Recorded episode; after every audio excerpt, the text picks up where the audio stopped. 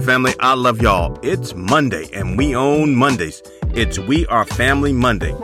The glory of God is filling the earth, and Holy Spirit is pouring out on all flesh. I'm so excited about what God is doing right now. Millions of people are getting saved, and millions more are going to get saved. Healings in abundance are happening. Even more healings are coming. The Bible says that where sin did abound, grace did much more abound. The way I understand this scripture is that when the enemy thinks he can bring in darkness and sin and evil, the grace of God overwhelms that darkness.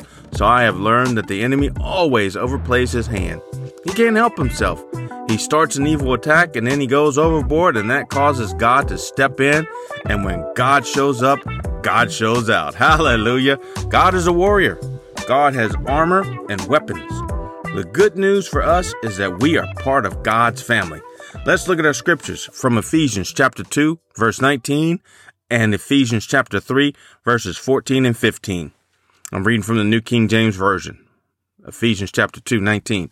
Now therefore, you are no longer strangers and foreigners, but fellow citizens with the saints and members of the household of God. And in Ephesians 3, 14 and 15.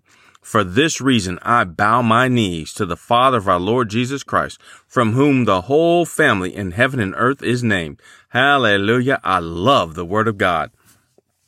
Some of y'all might remember the old Sister Sledge song, We Are Family. Well, if you have believed in your heart and confessed with your mouth that Jesus died for our sins and rose from the dead, then we are family. We are in the family of God. This is such good news. Jesus told a parable about a prodigal son. The prodigal took his portion of the father's estate and wasted it on sinful living. Even so, the father was hoping the prodigal would come back home, and when the father saw the prodigal, he ran to the prodigal and hugged him and restored him. The father had another son that was older and responsible, and this older son resented the prodigal and was angry with the father for restoring the prodigal. While we don't want to be the prodigal, we don't want to be the older son either. The father told the older son that all that the father had was available to the older son at any time. This is true for us right now. All that the Father has is available to us. In fact, in Romans chapter 8, I love Romans chapter 8.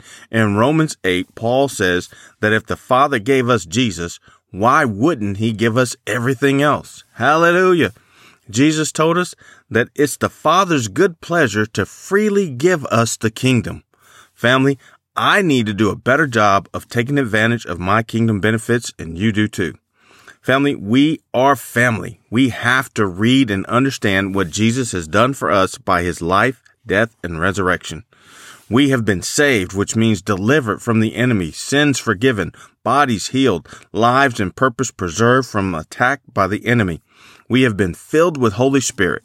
The issue is, is that we have an enemy that has conditioned us to think that we are subject to his rules and system of rule on this earth. The devil has convinced us that we will not enjoy the benefits of what Jesus has done for us until we get to heaven. Well, that's a lie. We can be healed now and live in divine health now. We can have peace and joy and live in prosperity now. God is our Father, and He is a good, good Father. He wants the best for us, and He wants us to enjoy all that He has for us. All right, family, think about how awesome it is to be in God's family and all that He has for us to enjoy. I love y'all, and Daddy loves y'all.